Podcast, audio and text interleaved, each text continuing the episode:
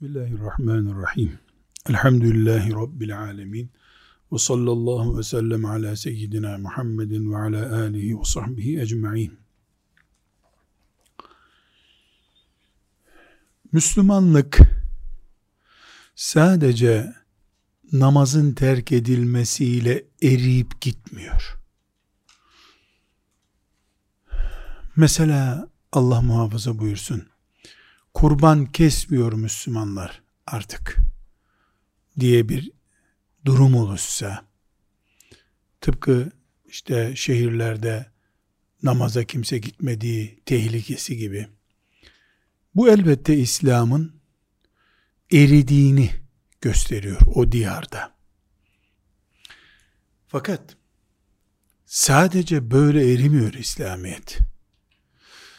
İslam'a ait onun kitabı Kur'an'a ait deyimlerin kaybolmasıyla da İslam gidiyor zaten. Namaz da o deyimlerden dolayı kayboluyor. Din ruhu olan insana hitap ediyorum diyor. Örnek olarak söyleyelim. Ruh var, bir beden var. Ruh kavram olarak çöktükten sonra geriye kalan bedenle bir Müslümanlık oluşmuyor. Mesela vahiy diye bir kavram var bizim için. Vahiy sıradan bir okul dersi değil. Bir mesaj iletişim sistemi değil. Kendine mahsus bir kavram vahiy. Müslüman vahiy mefhumunu zihninde hava gibi su gibi ışık gibi yerleşik bir mekanizma olarak tutamazsa o Müslümanın Kur'an'dan şüphe etmesi zor değil artık. Vahiy ekseninde sorunu var çünkü. Bu sebeple Müslümanlık, İslam kendi kavramlarıyla ayakta duruyor. Bütün sistemler öyledir. Bir motorun çalışmasını anlayabilmek için elektrik diye bir gücü biliyor olmak lazım. Eğer elektrik gücü diye bir güce beynin vakıf değilse insan olarak Allah Allah bu motor nasıl dönüp duruyor böyle? E kim itiyor bunu? Der durursun. Yani böyle mübarek bir konuda Fıkra doğru değil ama çok mübarek bir fıkra. Adamın birinin köyünde değirmen varmış. Köy değirmeni derenin kenarına kuruluyor. Su geliyor. Değirmenin çarklarına çarptıkça çeviriyor. Su gücüyle çalışıyor değirmen. Adam bunu değirmen biliyor. Gün olmuş bir gün rüzgar değirmeni görmüş adam. Bakmış ki bir kulübe kulübenin üstünde pervane dönüp duruyor. Burası nedir acaba demiş. İçeri girmiş. Değirmenci hoş geldin demiş. Hoş bulduk. Burası nedir demiş. Değirmen demiş. E sen ne yapıyorsun burada demiş. E görüyorsun buğday öğütüyorum demiş. Bu değirmen nasıl çalışıyor demiş. Dere yok bir şey yok burada demiş. Bu dereyle çalışmaz demiş. Nasıl çalışıyor? Yukarıda bir pervane var ya ona rüzgar çarpıyor. O senin suyla dönen çarkını buradaki rüzgar çeviriyor demiş. Ya onu anladım ama suyu nereden geliyor bunun demiş. Suyu nereden geliyor? Aslında anlamadı adam. Dinimizin kavramlarına direkt veya dolaylı yabancı olmak dine yabancı olmaktır. İnsanlar bugün Resulullah sallallahu aleyhi ve sellemin hadislerine direkt Kur'an ayetlerine dolaylı da olsa itiraz neden ediyorlar? Vahiy kavramını bilmiyorlar. Meleklere iman ne kadar aktif bir unsur duruyor bizim imanımızda. Bunun bilmiyorduğu için insanlar melekleri güzel kızlar zannediyorlar haşa cahiliye insanları gibi. Bu sebeple Kur'an'ımızın gündeme getirdiği, Resulullah sallallahu aleyhi ve sellemin gündeme getirdiği konuları onun yapısı içerisinde anlamaya çalışmak zorundayız. Bizim modern dikte ile yani çağdaş eğitim mantığıyla vahiy anlaşılamaz. Bir vahiyden Resulullah sallallahu aleyhi ve sellemin anlattığı herhangi bir konuya kadar her şey için geçerli bu. Burada bugün bir kavramı Kur'an-ı Kerim ve hadisi şeriflerden alıp kavram olarak zihnimize yerleştirmek istiyorum. Sonunda ulaşmak istediğim noktayı baştan söyleyeyim. Dedim ya vahiy konusunda ne kadar güçlü bir donanımı olursa insanın Kur'an'a o kadar teslim olur. Resulullah sallallahu aleyhi ve sellemin sözünü kendi sözü değil arşın sözü kabul eder. Vahiy kültürü zayıflayınca, vahiy sadakati, tasdiki zayıflayınca da bunun yankısı, bunun etkisi Kur'an üzerinde, ibadetler üzerinde görülür. Tıpkı onun gibi şimdi bir kavram açıklayacağız. O kavramı bilmemizin konuşmamıza, ibadetimize ve ölüme hazırlığımıza katkısı olacak. Bu kavram gök kapıları kavramıdır. Hem Kur'an-ı Kerim'imiz hem de Efendimiz sallallahu aleyhi ve sellemin hadisi şerifleri onlarca kere göklerin kapıları diye bir kavram kullanıyor. Bunun hayatımıza yansımasında geçmeden önce bu göklerde kapı kavramını anlamak için önce gök nedir bunu bilmek lazım. Gök insanın durduğu yerden yukarı bakan yön demektir. Ve bu uçsuz bucaksızlığın adıdır. Yukarıda biz bulutları görüyoruz, gökleri görmüyoruz. İşte filan tabakayı, ozon tabakasını görüyoruz, gökleri görmüyoruz. İnsan gözüyle veya o göze takılan bir cihazla göklerin görülmesi mümkün değildir. Bu neye benzer? Sayılamaz sayıları say demeye benzer. Bir insan 100 sene hiç durmadan şu kadar rakam sayabilir.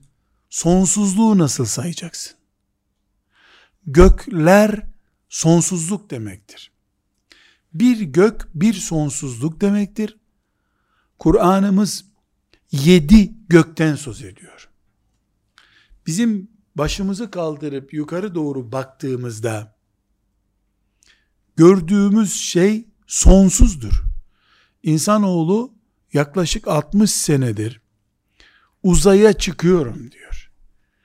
Gittiği, ölçtüğü, tarttığı, uydu koyduğu yer birinci gökün sınırlarıdır. O birinci gökten diyor ki bize, milyon senedir ışığı gelen bir uydu keşfettik diyor. Birinci gökteki bir gelişmeyi konuşuyor o. Böyle yedi tane var. Birincisini kuşatan iki, ikincisini kuşatan üç, üçüncüsünü kuşatan dört, altı, yedi. Onun üstünde Allah'ın kürsisi var. Onların hepsini kuşatıyor. Arş var. Bu yapıya gökler diyoruz biz. Bunu ne matematikle, ne fizikle, ne coğrafyayla, ne uzayla bir şeyle anlatmak, anlamak mümkün değil. Sadece şunu konuşalım. İnsanoğlu uydularıyla, şu suyla, bu suyla birinci kat tabaka göklerin dünyaya yakın mesafesiyle uğraşıyor hala. Bunların kapısından söz ediyoruz. Yedisinin de kapısı var. Bu kapı mecaz mıdır? hakikat midir? Kur'an-ı Kerim hakikat gibi konuşuyor bunu. Nasıl kapıdır? Çelikten midir? 5 milyon yıldızın birleşkesinden mi oluşmuştur? Bunların aslını, şeklini konuşmak akıl kârı değil. Çünkü henüz biz evimizin kapısını keşfedebilmiş değiliz. Henüz madenlerin kapılarını açamadık sonuna kadar dünyada. Göklerin kapısıyla nasıl uğraşacağız? Ama şunu biliyoruz. Kıyamet suru üfürüldüğünde bu yedi kat gökün kapılarının tamamı hareketlenecek. Nebe suresinin 18. 19. ayetinde Amme yetesâelûn suresinde يَوْمَ يُنْفَخُ فِي السُّورِ فَتَأْتُونَ أَفْوَاجًا وَفُتِحَتِ السَّمَاءُ فَكَانَتْ أَبْوَابًا Sur üfürüldüğünde grup grup geleceksiniz. Kapılar şeklindeki gökler de o zaman açılacak. Yani göklerin kapıları açılacak buyuruyor. Bunun derinlemesine girdiğimiz zaman ucu bucağı yok bunun. Ee, Allah ne yaptığını bilir. Her yaptığında büyük hikmet var deriz. Bir kenara bırakarız bu bilgi. Daha ilerisi çıldırtacak şeyler. Yalnız Kur'an-ı Kerim'in ve hadisi şeriflerin kapı ve gök kapısı dediği şey kapılar açıldı. Şimdi hadis-i şeriflerde göreceğiz. Göklerin kapısını açtı. Gök kapısından girdi ifadeleri ki insanın amelleri, sözleri, insanın ruhu bu gök kapılarından girdi çıktı ifadesi kullanılıyor. Bunu biz Allahu Teala'nın bizimle ilgili kabulünün amelimizi kabul etmesinin işareti olarak anlıyoruz.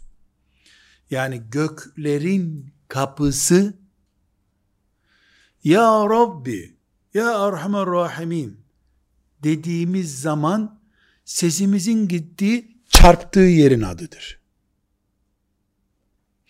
Gök kapısı bir insana açıldı açılmadı namazı kabul oldu olmadı anlamına geliyor.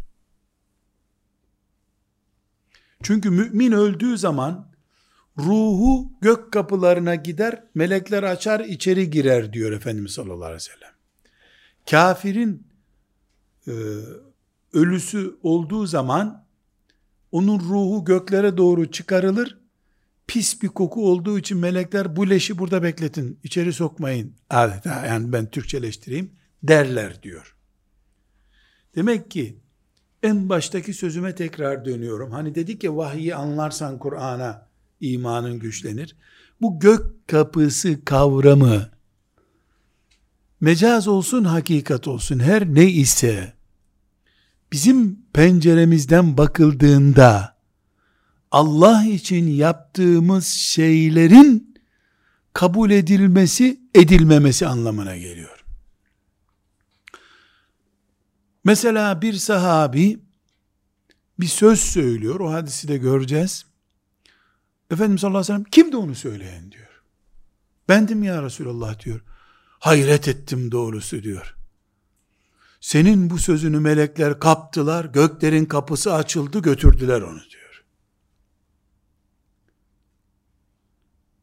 Burada çok net bir şekilde gök kapıları bizim için kabul niteliğinde bir, iki, mümin bir amel yaptığında, güzel bir söz söylediğinde, onun adına yazılır deyip bırakmıyor Allahu Teala. Bu uçsuz bucaksız gök kapılarından geçirilir ifadesi, yapılan bir güzelliğin, iyiliğin nedenli büyük bir aleme taşındığını, Dolayısıyla biz bu çirkef dünyada dururken tesbihatımız, sadakalarımız, cihadımız, amellerimiz nerelere götürülüyor bizden önce? Bunu da öğretmiş oluyor sallallahu aleyhi ve sellem Efendimiz. Burada göklerde kaç tane kapı var bilmiyoruz. Demir parmaklık mıdır filan böyle bir şey konuşmuyoruz zaten. Nedir bu kapılar bunu da bilmiyoruz. Fakat kat'i bildiğimiz iki şey var. Bir, göklerde kapılar var. Bir kapı hariç bütün kapıları kapalıdır. Sadece içeri giren için açılıyor. Efendimiz sallallahu aleyhi ve sellem tek bir kapı var. O kapı güneş ters doğuncaya kadar hiç kapanmayacak. O kapıya tövbe demiştir Allah buyuruyor. Yani 24 saat serviste olan tek kapı hiç kapanmayan Allahu Teala'ya tövbe eden kulların tövbesinin geçtiği transit kapısı diyelim. Onun dışındaki kapılar adamına açılıyor, adamı olmayana açılmıyor. Gök kapısı açılacak bir iş yapan mümin, İnna lillahi ve inna ileyhi raciun. Hemen ölümüne dua edip Rabbine kavuşmak için yalvarsın. Muhteşem bir kabul görmüş o çünkü. Ala külli hal gök kapıları ifadesini ayetlerde ve hadislerde duyduğumuz zaman iki şey anlamak zorundayız. Birincisi Allah'ın rahmetinden söz ediyor. İkincisi filan vakit gök kapıları açılıyor sözü o vaktin şerefinden söz ediyor. Mesela Ramazan-ı Şerif olunca gök kapıları açılır diyor Efendimiz. Bunun Türkçesine sizin için Ramazan şerefli bir vakittir demek. Burada hepimiz şimdi not tutalım zihnimizde. Gök kapıları ifadesi benim Allah'a koşma anımı gösteriyor. O vakitleri hadis-i şeriflerde geçen bu uyarıları imanımla ilgili, cennet umudumla ilgili bir nesne olarak görmem gerekiyor, düşünmek zorundayız. Mesela, Efendimiz sallallahu aleyhi ve sellem hakimin rivayet ettiği bir hadis-i şerifte, ezan okununca gök kapıları açılır. Ezan içeri girsin diye. Ezan müezzinin hayyâle salâ hayyâle felâ Allahu ekber Allahu ekber la ilahe illallah sözüyle beraber nerede okunuyorsa ora için gök kapıları açılmış demektir. Dolayısıyla mümin caminin önünde cigarasının son dilimini almak için beklemez. Vahşi bir kayıp olur bu. Çünkü mümin için vakit olarak ekstra Allah'a koşulacak bir vakittir. Hatta yani ezan okunduktan sonra işte o ezan duası okunuyor, e, kâmete hazırlanıyor mesela akşamda. O iki dakika, üç dakikalık vakit yani vizelerin kaldırıldığı vakit. Gökler kapısı açık. Onun için Efendimiz sallallahu aleyhi ve sellem o vakitte dua etmemizi istiyor. O vakitte ezan duası Allahümme diye başlayan ezan duası okununca Efendimiz sallallahu aleyhi ve sellem vecebet lehu şefaati, hallet lehu şefaati buyuruyor. Yani o saatte okunan dua gök kapılarının açık olduğu bir ana rastladığı için benim şefaatim kesin onu bulur buyuruyor. Gök kapıları konusunu ilk ezanla düşünmek zorundayız. Ezan anına çünkü Efendimiz sallallahu aleyhi ve sellem gök kapıların açıldığı an diyor. Mescitte olmasa bile Müslüman o anda kesinlikle o vakti değerlendirmeyi düşünmesi lazım. İkinci olarak mesela gece yarısından sonraki vakit gök kapılarının açıldığı vakittir diyor. Efendimiz sallallahu aleyhi ve sellem hatta buyuruyor ki gece yarısı geçtikten sonra gök kapıları açılır. Artık nedir, nasıl açılır dedik ya bunlar gaybi konular bunlara girmiyoruz. Ve bir melek bağırır, çağırır. Yok mu dua edecek olan kabul için uygun vakittir. Yok mu derdi olan, yok mu isteyen olan verilecek vakittir der diyor. Bundan çok rahat bir şekilde ne anlaşılıyor? Müslümanın kesinlikle gece yarısından sonrasının kıymetini biliyor olması lazım. Eğer Müslüman gece yarısından sonrasının kıymetini bilmiyorsa o Müslüman duam niye kabul edilmiyor diye sorgulama yapmasın bir daha. Sen çünkü en ekstra, en mübarek vakitleri harcama yeteneği olan birisisin o zaman. Bir üçüncü örnek, gök kapılarının açıldığı kapılar, perşembe ve pazartesi günleri mübarek günlerdir diyor. Efendimiz sallallahu aleyhi ve sellem bu mübarek vakitler Perşembe ve Cuma günü sabah namazıyla ikindi namazı nöbet değişimi anında kulların amelleri Allah'a çıkarılıyor. Efendimiz sallallahu aleyhi ve sellemin Ebu Davud'da rivayet edilen bir hadis-i şerifte 4916. hadis çünkü inşallah bu dersten sonra bir perşembe pazartesi değişikliği yaşayacağız. Yaşamamız gerekiyor. En asgarisinden olsun diye. Buyuruyor ki perşembe ve pazartesi günleri her perşembe her pazartesi günü gök kapıları açılır.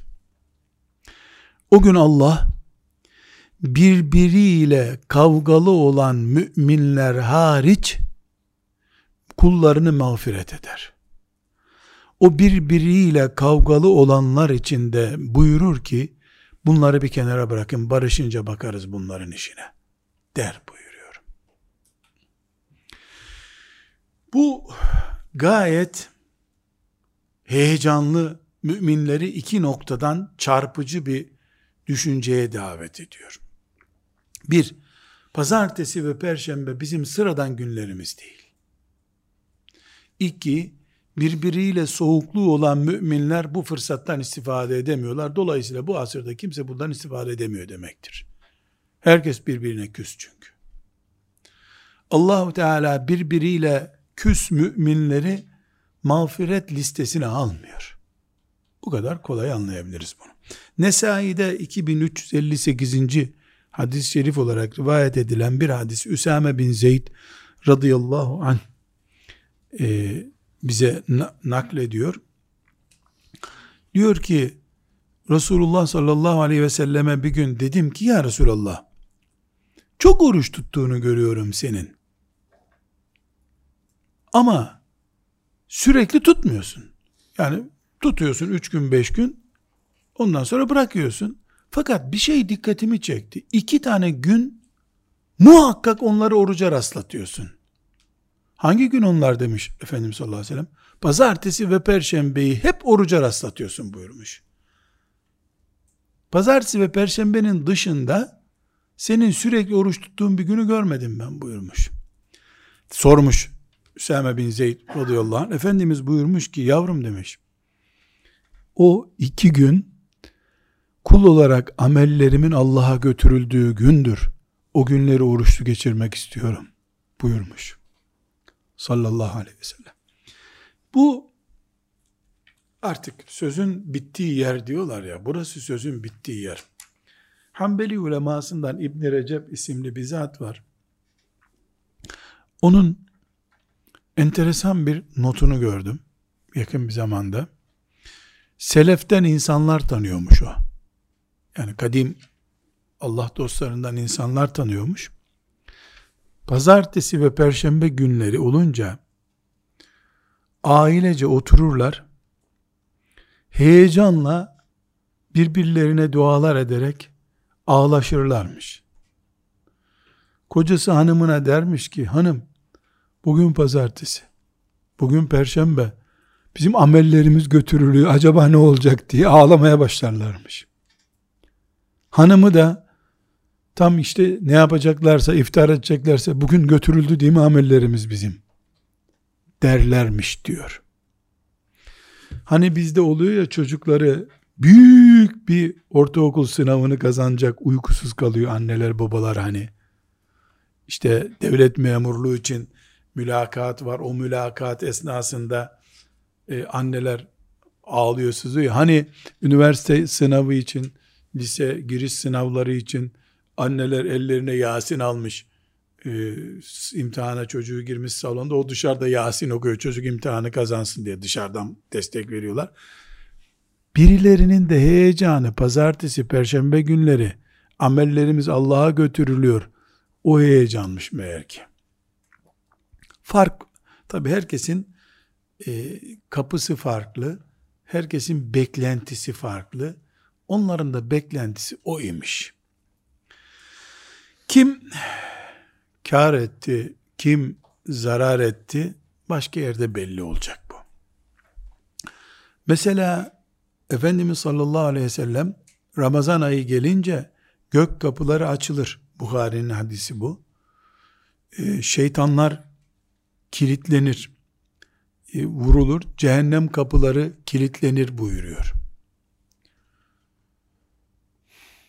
Bu bizim için ne anlam ifade ediyor? Yani ey mümin, gök kapıları açıkken gafil geçirme günlerini. Bir, bu anlama geliyor. İki, gök kapıları açıkken çocuklarına, malına beddualar etme. Bir de bu açıdan da bakmak lazım.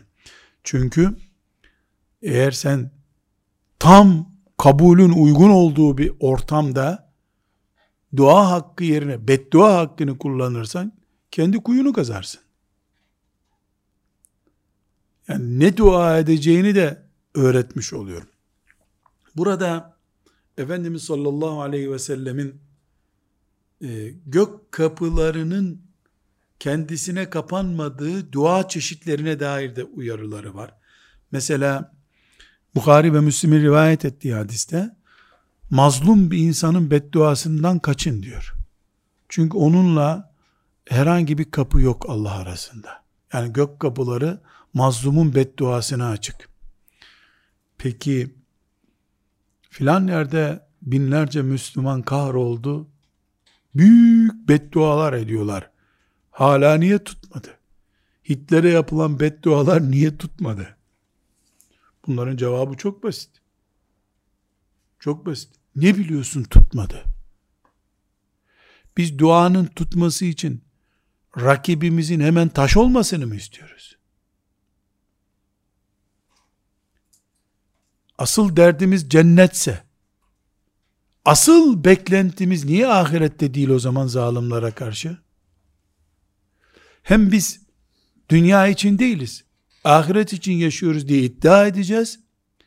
Hem de zalıma yaptığımız bedduanın dünyada sonuçlanmasını isteyeceğiz.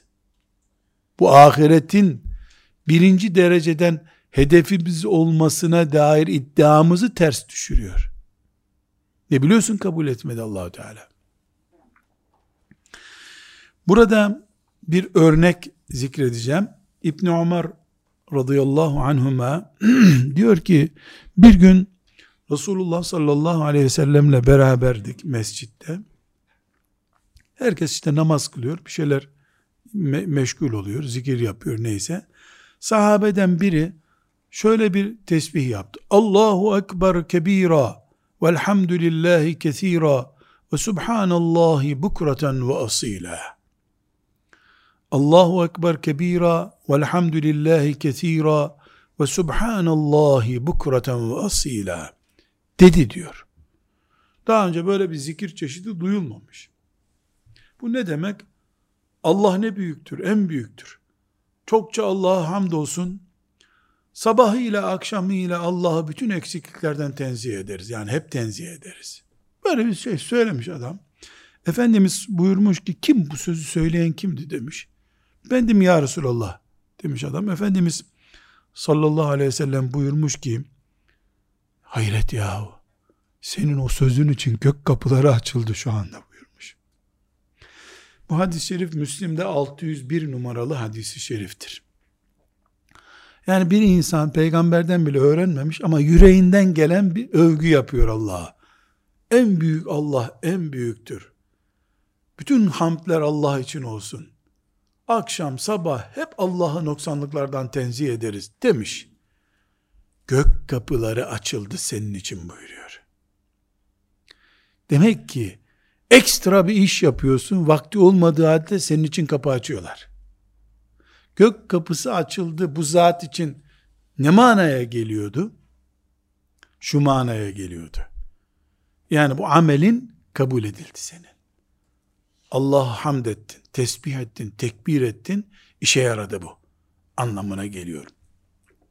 İbn Ömer radıyallahu anhuma diyor ki, o günden sonra bu sözü hiç terk etmedim, hep ben de söyledim diyor. Buna da sahabi kafası diyoruz. Kimse ona İbn Ömer sen de böyle söyle diye uyarıda bulunmamış. Ama o bakmış ki bu güzel bir şey değerlendirmiş onu. Şimdi biz bunu duyduk. Allahu Ekber kebira velhamdülillahi kesira ve subhanallahi bukreten ve asila.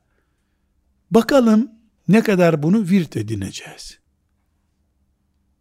Bir sene sonra ben filanca gün şu sözü duymuştum. İbni Ömer o sözü duyduğunda bir daha terk etmemiş onu.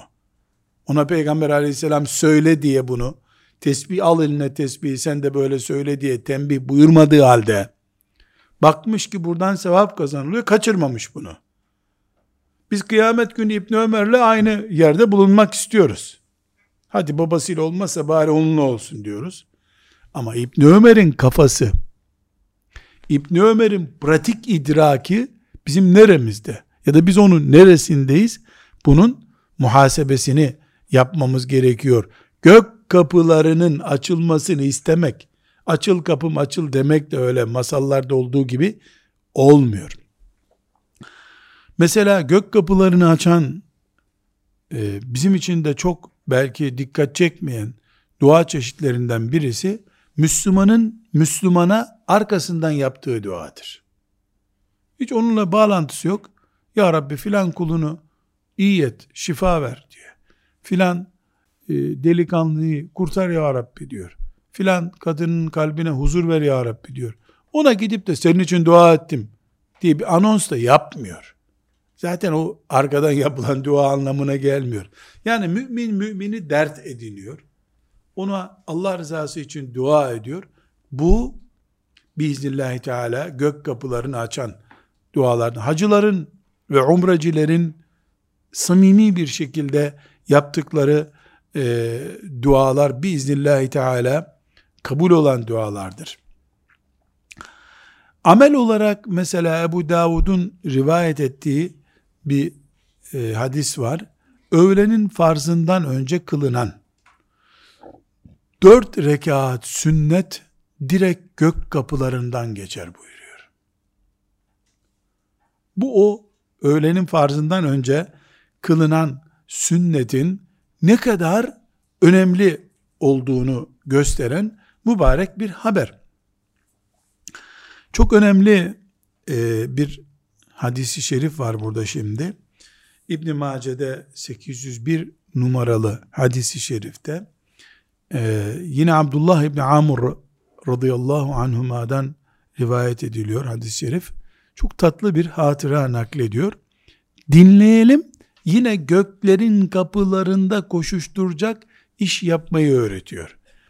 Diyor ki bir gün e, Resulullah sallallahu aleyhi ve sellemle beraber akşam namazını kılmıştık. İşi olanlar evine gittiler. Resulullah sallallahu aleyhi ve sellem de mescitten gitti. İşi olmayanlar ya da bekleyenler yatsı namazını kılmak için mescitte beklediler diyor. Bir zaman geçti. Resulullah sallallahu aleyhi ve sellem nefes nefese koşarak geldi. O kadar koşmuştu ki ayakları açılmış. Yani giydiği gömleğini, entarisinin yukarı doğru çekmiş. Çünkü insan o geniş etek gibi kıyafeti giyince koşamıyor. Onu kaldırıp beline getiriyor. Daha rahat koşuyor. E, ayaklarını açmış koşabilmek için e, nefes nefese geldi. Müjde, müjde size buyurdu. Mescittekilere hitap ederek. Şu anda Allah sizin için gökten bir kapı açtı. Meleklere sizi gösterdi ve buyurdu ki kullarıma bakın bir farz namazımı kıldılar, mescitten ayrılmayıp öbür namazı bekliyorlar buyurdu. Sallallahu aleyhi ve sellem Efendimiz bu şekilde haber vermiş. Tabii ki müminlerin insan olarak göremedikleri bir sahne, gökleri nereden görecekler? Ama Resulullah sallallahu aleyhi ve selleme Allah gösteriyor, gök kapılarını açıyor, gösteriyor. Bir kapı gökten açılmış, Medine-i Münevvere'de mescitte yatsıyı bekleyen, akşamı kılmış, yatsıyı bekleyen müminleri Allah meleklerine gösteriyor. Yubahi bikum sizinle onlara övünüyordu diyor. Ne demek övünmek? Yani kullarımı beğendim bakın, bakın buyuruyor. Melekler bir kere ağızlarından kaçtı denir ya, bir kere ağızlarından kaçtı. Bu insanı niye yaratacaksın ya Rabbi kan akıtır bunlar dediler. Allahu Teala onlara o sözden belki binlerce, on binlerce sene sonra bakın kullarım mescitte nasıl bekliyorlar buyuruyor. Burada çok net bir şekilde bu hadisi şerif aklı olan her Müslümana ne öğretiyor? Bir Müslüman namaz kıldığı mescitte öbür namazı beklerse sen göklerin gündemisin. Göklerde gündemsin. Tabi dışarısı soğuk. Çay ocağı da kapalı. Eve gidip gelmek de şimdi üşütür. Bari burada bekleyeyim. O değil. O değil. O yeryüzü düzeyi. Sen gökyüzü düzeyinde bu konuyu düşünüyorsun. Allah'ın evinde yatsıyı beklemek sünnettir diye. Ya da öğleden kindiye kadar cesaretin varsa. En kolayı yatsıyla akşam arasındaki mesafe olduğu için en pratik orada uygulanabilir. Ama hadisin bunu tanıttığı bölümde bir namazdan öbür namaza kadar beklemek diyor. Her halükarda Allah'ın izniyle bir namazdan öbür namaza kadar camide oturup Kur'an okur, tesbih çeker, tefekkür eder, direğe yaslanır durur hiçbir zararı yok. Camide bekle yeter ki bu bir sünnettir, bir ibadet çeşididir. Bunu yapana Allahu Teala gökleri gündem yaparak cevap veriyor.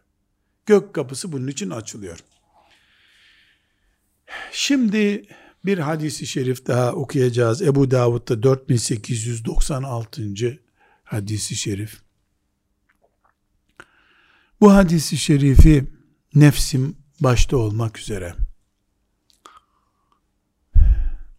yani bütün ümmeti Muhammed'e hatırlatma ve ibret olma vesilesi olsun diye okuyorum. Rabbim niyetimi kabul etsin ve amel etmeyi de bize nasip etsin. Said İbni Musayyeb tabiindendir. O bir hatıra naklediyor ki ashab-ı kiramdan duymuş. Diyor ki Resulullah sallallahu aleyhi ve sellem bir grup sahabi ile bir yerde oturuyordu. Çok dikkatli dinliyoruz. O oturanlar arasında da Ebu Bekir de vardı radıyallahu anh. Ebu Bekir'i oradakilerden birisi üzecek bir şey söyledi. Sataştı ona. İnsan meclisi bu. Ebu Bekir'e sataşıyorsun. Ebu Bekir'in yanında da Peygamber sallallahu aleyhi ve sellem var ama işte olacak. Allah onlardan razı olsun. Bu olayları onlar yaşadı bize ders oldu. Ebu Bekir radıyallahu anh hiç cevap vermemiş. Büyük ihtimalle peygamber orada diye cevap vermemiş ona. Nedir konu? Bilmiyoruz. Said İbni Müseyyep bunu nakletmiyor bize ama mesela işte Ebu Bekir sen geçen gün deveni niye şuraya bağladın? Mesela böyle bir şey dedi. İkinci defa adam tekrar Ebu Bekir'e dönmüş. Aynı sözü bir daha söylemiş. Ebu Bekir ona yine cevap vermemiş.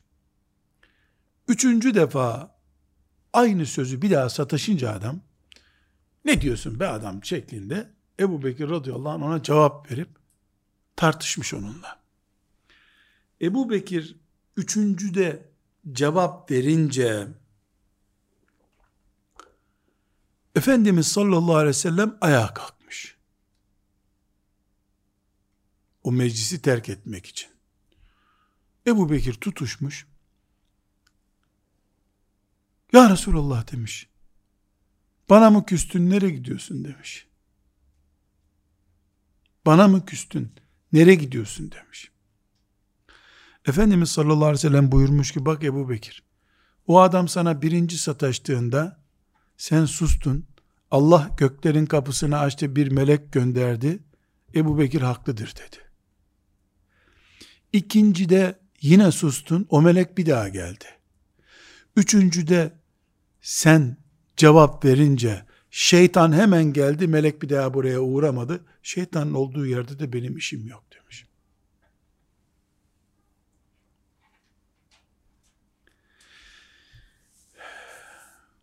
Burada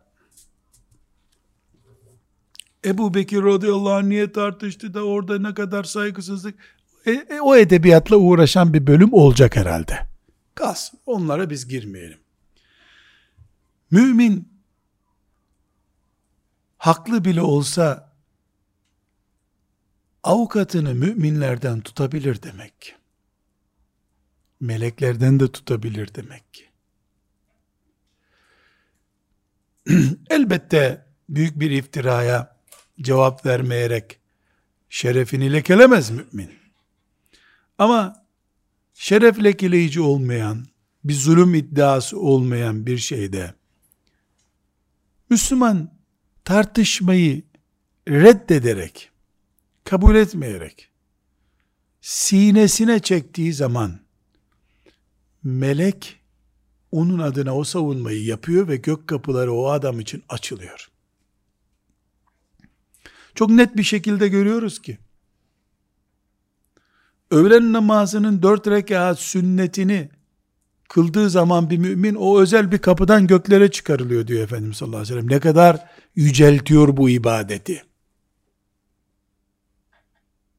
Aynı peygamber sallallahu aleyhi ve sellem mümin müminle haklı da olsa tartışmayı erteleyerek o gök kapısının açılıp meleğin gelip adeta onun adına savunma yapması düzeyinde büyük bir iş gördüğünü söylüyor. Biz mümin olarak öğlen namazının sünnetini kılmayı ne görüyorsak, pazartesi, perşembe günü oruçlu olmayı ne görüyorsak, o görüş tarzıyla bir müminle tartışmayıp Müslüman toplumun tartışmasız toplum olmasına bir puan katkıda bulunmaya gayret etmemizi de perşembe orucu gibi bir şey görmemiz lazım demek ki. Onun içinde çünkü gök kapısı açılıyor. Ama ben haklıydım demek kolay tabi tabi haklısın. Zaten Ebu Bekir radıyallahu anh fasık olmadı orada kendini savunarak. Yanlış bir iş yapmadı aslında Ebu Bekir. Kaliteyi kaybetti. Melekten avukat tutmuştu. İblis çantasıyla geldi buradan bana bir ekmek çıkacak diye. Fakat Efendimiz sallallahu aleyhi ve sellem kalkınca o meclisten Ebu Bekir'in eyvah dedi aklı başına geldi. İblis gene eli boş gitti oradan. Ama her zaman da Efendimiz kalkmıyor ki meclisten. Dolayısıyla bir mümin bir mümine haklı olduğu bir konuda bile cevap vermeye başlayınca iblis çantalarını alıp geliyor. Burada bir bela konuşuyoruz son bölümde. Bu belanın katmerlisi ne biliyor musunuz? Bunu bir de din üzerinden yapmak. O Ebu Bekir'e mesela deveni niye benim hurmanın dibine bağlamıştın, hurmalarımdan yedi demişti mesela diyelim. Bir de bunu senin mezhebin batıl, benimki hak. Senin hocan yanlış diyor. Seninki ehli sünnettir, benimki değildir. Edebiyatını yani din sömürüsünü bu işe alet ettiğimizi düşünelim. Orada melek ne gezer? Oraya iblis bile gelmeyebilir artık bana gerek yok orada diye zannediyorum. Tekrar başa dönersek, bu ders bize şunu öğretti. Gök kapıları diye bir kavram var. Nasıl, ne kadar, kaç tane Allah biliyor. Ama var. Ve gökler bizim zannettiğimiz gibi bulutlardan ibaret değil. İnşallah Teala göreceğiz. Cennette göreceğiz. Ne kadardır oralar diye. Ama bizim için gök kelimesi Allah'ın rahmetinin inmesi anlamına geliyor. Onun için Efendimiz sallallahu aleyhi ve sellem şehrinize, köyünüze neresiyse artık yağmur yağarken dua edin. Zira yağmur yağarken yapılan duaları kabul eder Allah buyuruyor. Neden? Çünkü bir tür gök kapısının açılmasını temsil ediyor yağmur. Onun için ecdadımız Allah onlara mağfiret etsin müminlerine yağmur demez rahmet indi derler. Anadolu'da yani yağmur olduğu gibi rahmettir. Böyle algılanır. Bu kavram yani gök kapıları ve bu okuduğumuz hadis-i şerifler Müslümanlık bunlardan ibarettir. Diyeceğimiz bir şey değil. Ama Müslümanlığın altyapısında bunlar var. Diyeceğimiz şeyler. Ve sallallahu ve sellem ala seyyidina Muhammed ve ala alihi ve sahbihi ecma'in velhamdülillahi rabbil alemin.